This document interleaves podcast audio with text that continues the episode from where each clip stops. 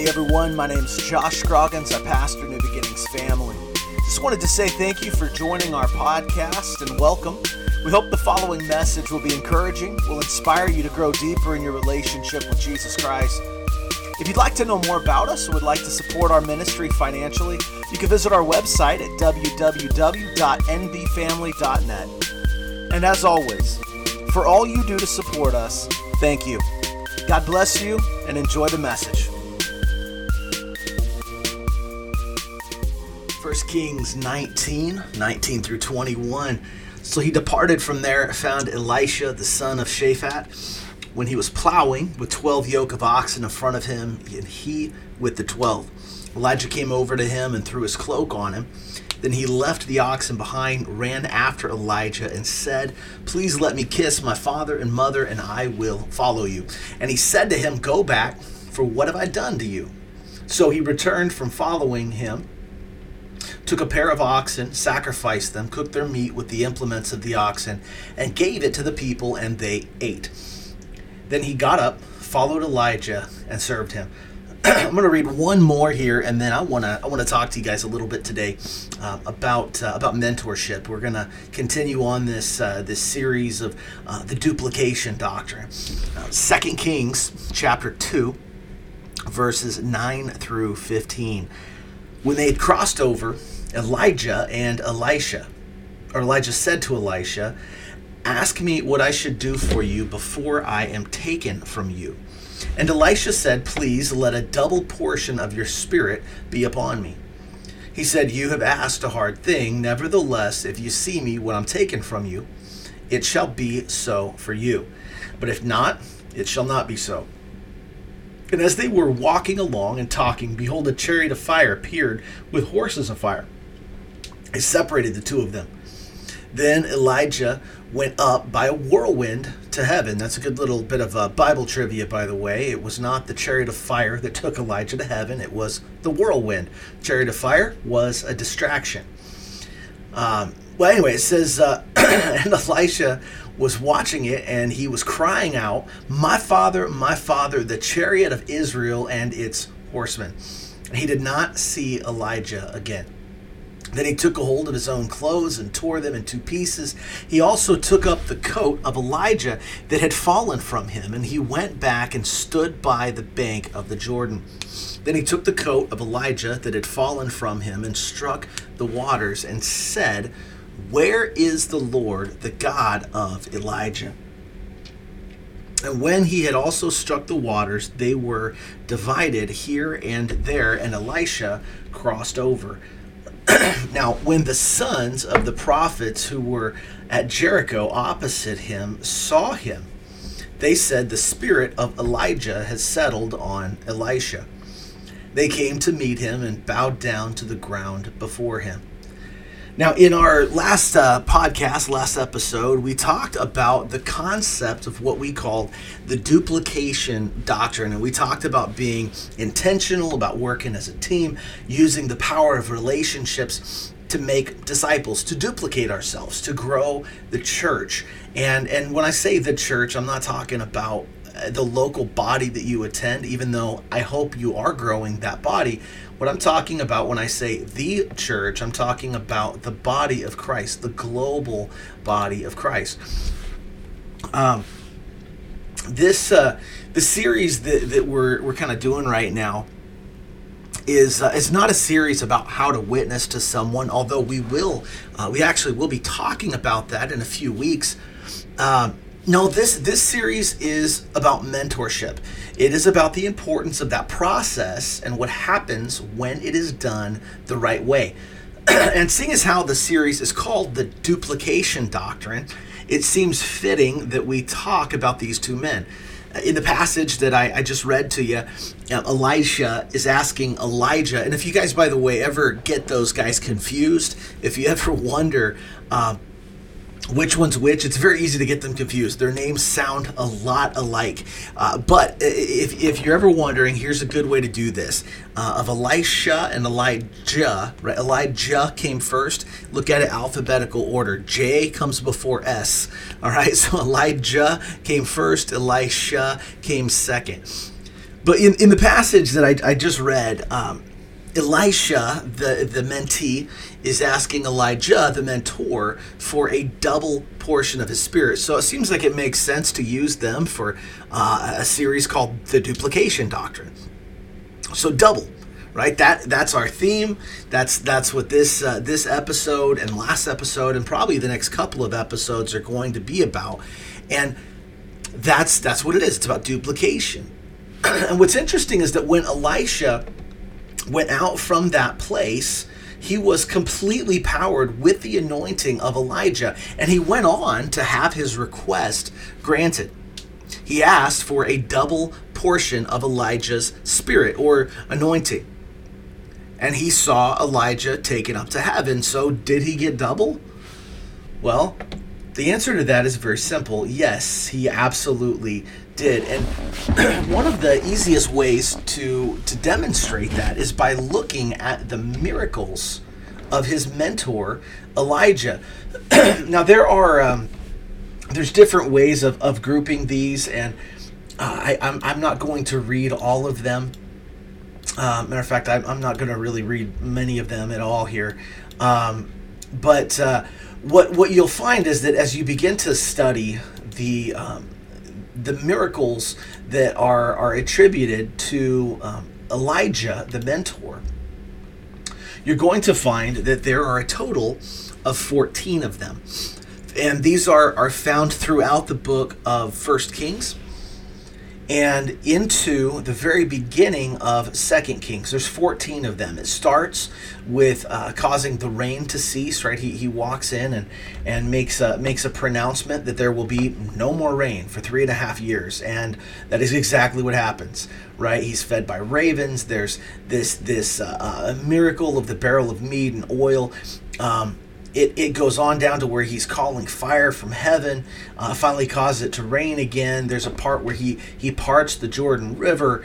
Um, there's several prophecies that are in there uh, calls fire down to dis- to, to kill uh, a, a set of 50 soldiers not once but twice. And finally the last miracle of him being on earth was him being caught up to heaven in this whirlwind that we we read about.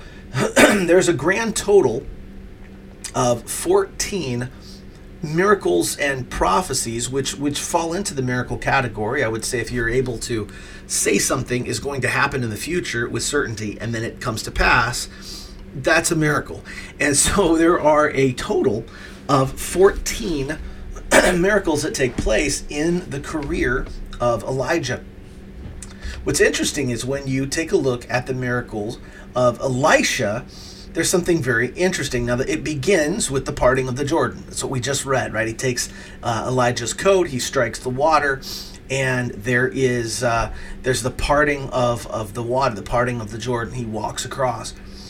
Um, it goes on to the healing of the waters in 2 Kings 2.21, the curse of the she-bears, um, which I, I, won't go into, but I'll, I'll just say this. The, the English translations of that particular passage, unfortunately, uh, cause a lot of questions about it. I, I, will say this that what we translate in English as children in that particular passage, which is 2 Kings 2.24, um, it's translated in English as children, but it should actually read young men.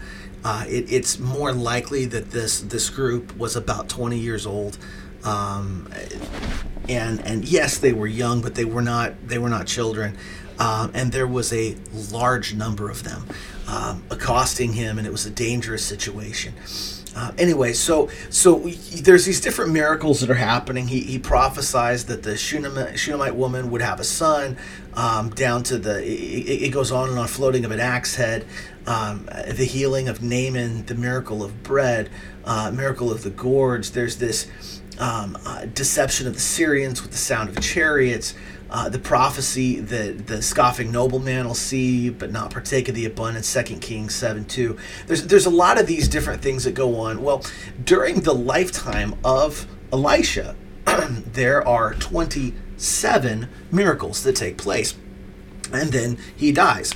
So Elijah has uh, 14 miracles recorded. Elisha, while he was alive, had 27, and then he died. Um, so you can see it's almost double, but that wasn't quite what he asked for. And uh, what's interesting is that after Elijah had died, something happened. And that is that um, a, a while later, there were some men getting ready to bury a friend of theirs, and some soldiers came by, some raiders came by, and they, in a panic, had to get rid of their friend's body. So they opened up the tomb of Elisha and threw the dead man in the tomb. And as soon as this dead man hit the bones of Elisha, he was raised back to dead or raised back to life from the dead. And suddenly, this 27 miracles of Elisha becomes 28, which is exactly double. That was what he asked for. So, how is it possible, right? How, how, what was it that gave Elisha the confidence to do this job? What gave him the power to do twice the miracles of Elijah? And, and the fact is, we don't really see much in the way of conversations between these two men. But what we do see is enough to hint at what we don't see. Um, I uh, originally, when I was looking at these these two men, I really wanted to um, to really just talk a lot about the relationship they had and, and pull from conversations and lessons maybe that Elijah was teaching Elisha, but we don't really have those. Um, there's a very short period of time that they're traveling together. Um, there's not much in, in, in the way of uh, conversations recorded at all.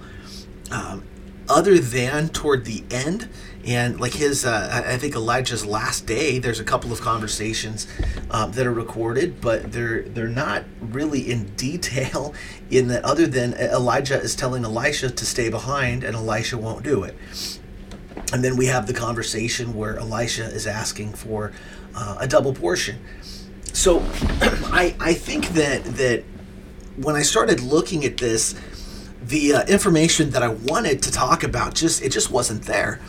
But what I did find was profound, and I want to share that with you right now. Um, there's there's three things that I found from this story that I think we can learn about mentorship, and that's and that's what I'm going to share with you. Uh, the first is this: it's it's Elisha left no option to turn back. And I love that, right? I love that. First Kings 19 21, it says he, he returned from following him, took the pair of oxen, and sacrificed them, cooked their meat with the implements of the oxen, gave it to the people, and they ate. Then, then he got up and followed Elijah and served him. Elisha sacrificed his oxen. That's his job, his livelihood, right? He was he was an essential. Uh, in, in essence, he was saying, "I'm not going back. I'm not leaving any plan B. There's no backup plan. No, there's no alternatives. If this doesn't work out, I leave no other options. Um, I, I am going to follow you, period. It, it's a tremendous value in, in being mentored here. And Elisha was willing to get rid of anything that would keep him from committing fully. And, and, and what we see in that, that passage is that there is this farewell feast for his family and his friends. And it, it, it marked a decisive break from his old life. He would never again be the farmer it, he will never be that again. He was marking a decisive break in his life at that moment. And this is something I think every Christian should understand the value of. Not only should we be seeking to mentor someone else, but we should be actively growing under a mentor you should be learning from at least one person who has something you want to imitate. And I say imitate, I don't say carbon copy. You should not be a copy of them. You should imitate. Copy is is is not what we should be searching for. You never want to be someone else but you do want to be mentored. You do want to imitate. You do want to learn. I mean, that's how uh, uh, that is uh, that's that's how we learn. I mean, if you look at it, Joshua was mentored by Moses. Moses was mentored by uh, Jethro. This this concept of mentorship is extremely important. And so what we see here is that that, that uh, Elisha is being mentored by Elijah, and, and really this this concept we find throughout the Bible.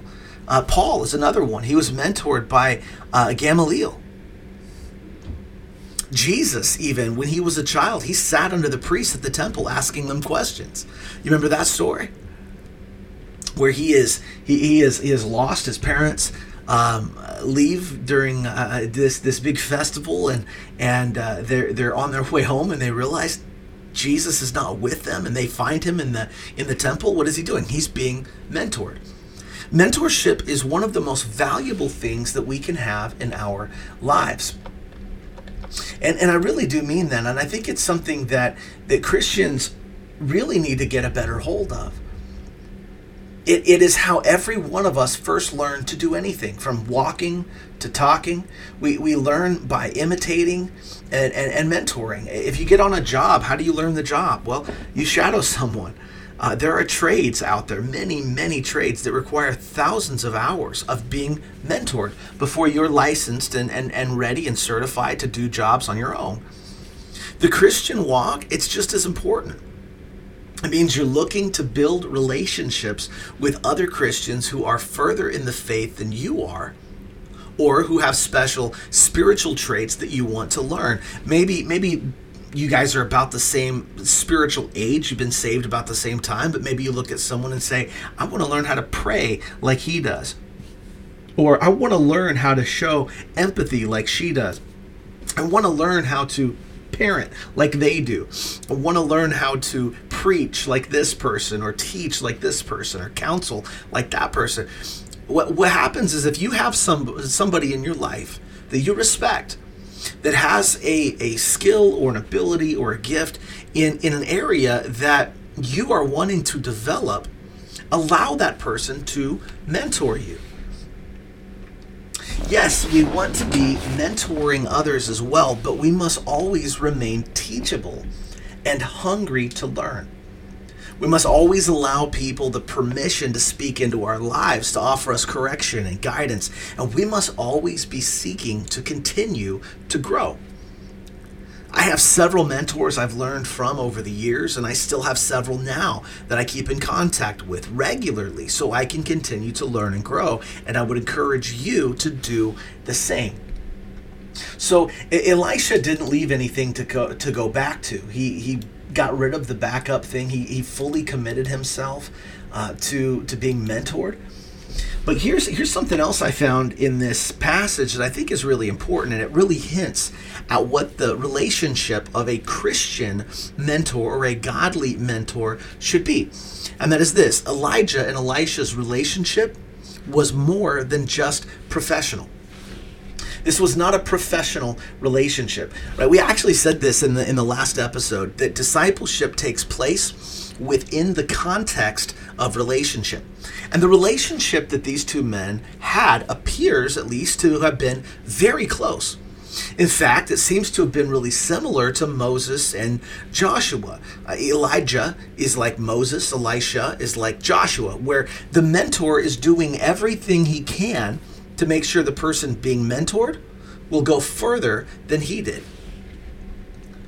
And, and, and I know you may you may wonder, well, what is what makes you think the relationship was so close when the Bible doesn't say anything about it? Isn't that presumptuous? And my answer would be simply this: I don't have to see a whole lot to know if two people are close.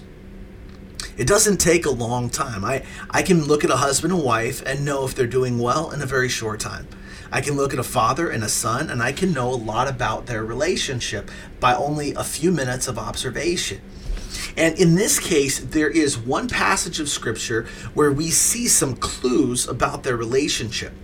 And it is the passage that shows us Elijah's final moment on this earth. It's, it's the last day that he is on earth. And this passage tells me all I need to know about their relationship to know that it is far more than just a professional one. Here, here's what happens there is there's a group of people called the sons of the prophets. And essentially this was a school of prophets. This was this was a group of prophets led by elijah. And uh, elisha would would soon replace him as that leader. Well, what happens is during the day, the school of prophets, these guys continue to come to Elisha and tell him, Hey, did you know Elijah is going to be taken from you today? And he says, I don't want to hear it. Be quiet. Leave me alone. He is very frustrated. He seems to want to, he doesn't want to hear it. Why? Because he doesn't want to lose Elijah. He it's his friend.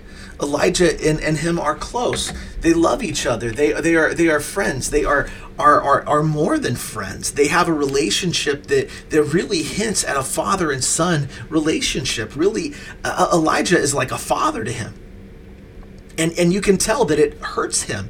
And he's continuing to tell them, "Look, I I know. Please don't talk about it. I don't want to hear it."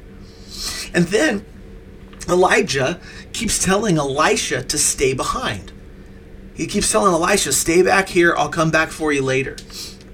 And uh, Elisha wants nothing to do with that. He just keeps refusing to leave his side. Now, if this was just a professional relationship, Elisha would do what he was told. If Elijah said, "Stay here, I'll be back later," Elijah would have Elisha would have stayed. The reason he disobeyed that order from his mentor, from his master, from his his teacher, from his uh, uh, leader, the reason he disobeyed that was because it was personal. And then finally, Elijah asks him plainly, "What do you want me to do for you before I am taken from you?"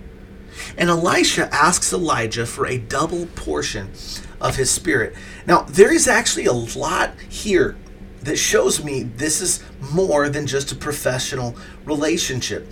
Again, Elisha would have just obeyed Elijah and stayed behind, but it was personal. This was this was he didn't leave him because he loved his friend like a father. He didn't want to leave his side.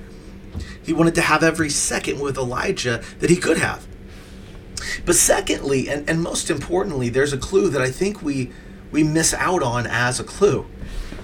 And that is that Elijah or Elisha asked for a double portion. Uh, my wife Chelsea actually brought up to me um, this last week as I was studying this and kind of telling her uh, what I was going to talk about. And she she brought up this question she'd always wondered about, and it just kind of led me down the rabbit trail. Um, and at the end of this rabbit trail was a powerful truth. And and here was the question: why did Elisha ask for a double portion of Elijah's anointing? Because if, if you look at it, it kind of seems arrogant, it kind of seems presumptuous, and even self serving. Why would God honor a request like that? And as I began to study that question, I was I was kind of led down this trail, this little rabbit hole, um, down the hole into this this really deep truth um, not just the answer, but the deeper truth that lies under the answer. And, and I want to explain that. So, the concept of a double portion was a legal one, right? A double portion was a legal term that dealt with an inheritance. And upon a father's death, his children would receive an inheritance. However, his firstborn son, because I'm one of them, we are the best, uh, we would receive, the firstborn son would receive a double portion of whatever else the others got. So Elijah, so far as we know, didn't really have any possessions to his name. He, he doesn't have any children that we know of. Matter of fact, what's interesting is Elijah, we don't even know his heritage. We don't know his ancestry. We don't really know who he came from, who his parents were, who his grandparents were, which is really unusual for, for characters in the Bible, for people in the Bible.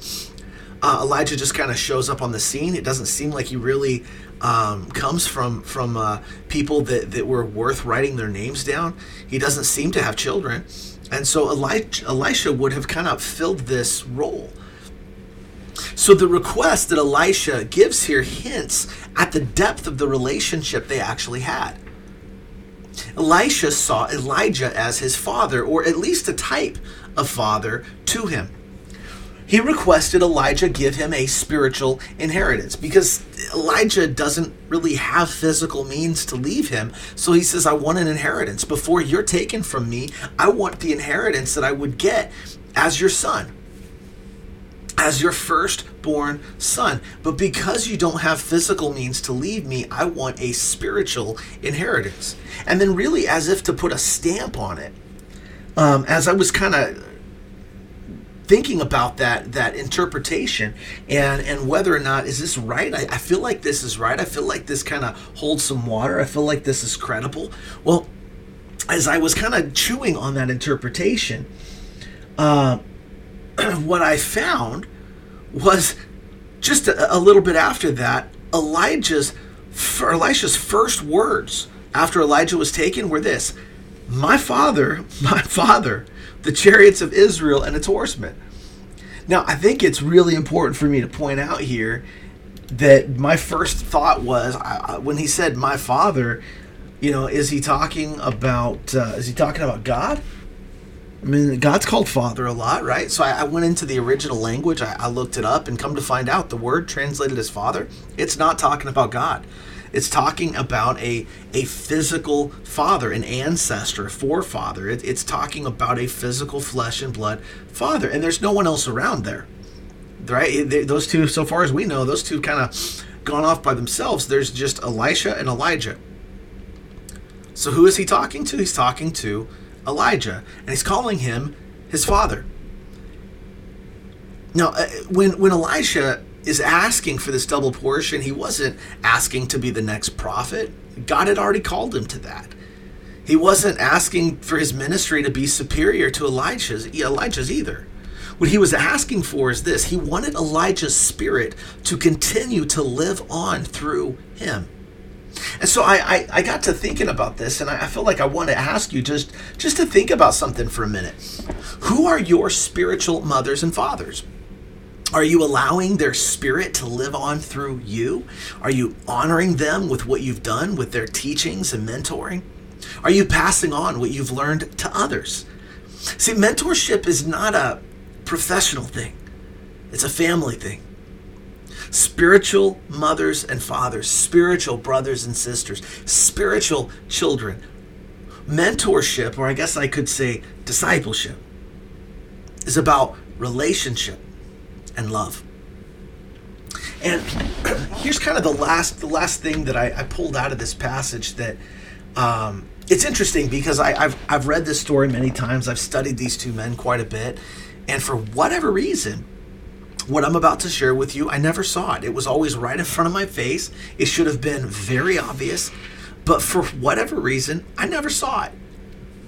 And here's what it is: when Elisha finally struck out on his own he took with him his mentor's endorsement. Let's take a look at this. Now, this is this is uh, 1 Kings 19 19. This is at the very beginning when when we first see Elisha be called to the ministry by Elijah. And it says he departed from there, that's talking about Elijah, departed from there and found Elisha, the son of Shaphat, while he was plowing with twelve yoke of oxen in front of him, and he with the twelve. And Elijah came over to him and threw his cloak on him. See, when Elijah called Elisha to follow him, to be trained as his successor, he threw his coat over him. This coat was symbolic of Elisha kind of putting his arms around this man, putting him under his wing it was symbolic of Elijah's confidence him, in him as the future prophet of Israel. And when you first begin to mentor someone, what you do is you show them that you believe in them.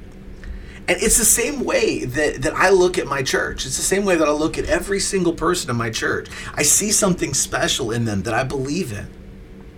It's the same way that I, I look at these various uh, ministers around Latin America. I do these these Zoom uh, trainings with, and I see such incredible potential in each one of them. And, and the thing is that as you begin mentoring and teaching and training and discipling, oftentimes what you're doing is you are instilling in those people confidence. And oftentimes it's something when we have a mentor do that to us, often it's times it's something we don't yet see in ourselves. See, Elijah's coat represented more than just the anointing of the office, it represented Elijah's endorsement. And then 2 Kings 2 13 to 14, right after Elijah has been taken, Elisha takes up the coat of Elijah that had fallen from him. And then he goes back to the bank of the Jordan takes the coat of Elijah that had fallen, strikes the waters, and says, Where is the Lord, the God of Elijah? And when he had also struck the waters, they were divided, and Elisha crossed over. See, when Elijah was taken to heaven, only his coat was left behind. Now, Elisha could look at that coat and realize that the thing Elijah saw in him at the beginning had come to pass. See, Elijah's coat represented more than just the anointing of the office, it represented Elijah's endorsement. It was like his mentor was telling him, Go get him. You are ready. Elijah did not leave that coat behind, or Elisha didn't leave the coat behind. When he was getting ready to, to leave, he could have. He absolutely could have. But Elisha didn't leave the coat behind. He picked it up and took it with him. He held it firmly in his hand. He carried it with him. He performed his first miracle while carrying that coat. He called out to God for the first time as the new prophet of Israel while holding that coat. This is the power of mentorship. It is the things that we instill into people that they will take with them when they step out into their destiny. It is that spiritual coat that is put into their lives that, that they carry with them. It's the moment where your child is finally old enough to move out of the house and has to now use all that you have taught them to make a life. It's the first time the person you trained at work sets out on their own to do the work by themselves. It's the person you told about Jesus now praying uh, by themselves, alone, for the very first time. It, it's me taking my first church right after asking my father, Do you think I'm ready?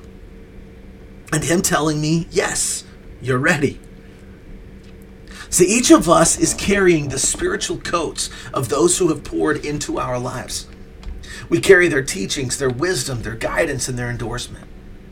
We have more confidence in ourselves to be successful because our mentors believed in us.